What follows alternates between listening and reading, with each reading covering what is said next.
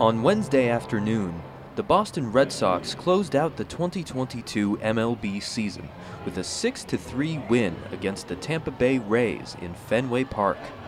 The Sox took the lead early with three runs in the first inning thanks to a home run by number 17 J.D. Martinez that allowed number 11 Rafael Devers and number 99 Alex Verdugo to score as well.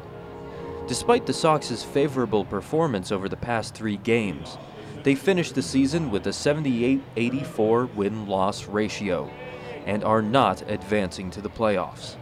Fans didn't hesitate to share their feelings about the outcome of the Sox's season.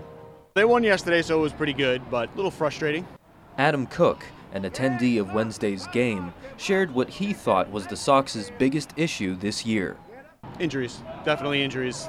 They took out Chris Sale once he came back in, and that kind of deflated them a lot.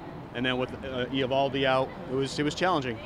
Over the course of the season, 15 Red Sox players have spent time on the injury list, including second baseman Trevor Story, pitcher Chris Sale, and all star third baseman Rafael Devers.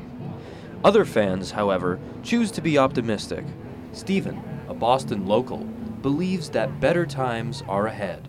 I just don't believe in the whole, oh, they're not a good team because they are a good team. All the teams are really close, and some teams just don't make it. They don't have a good season.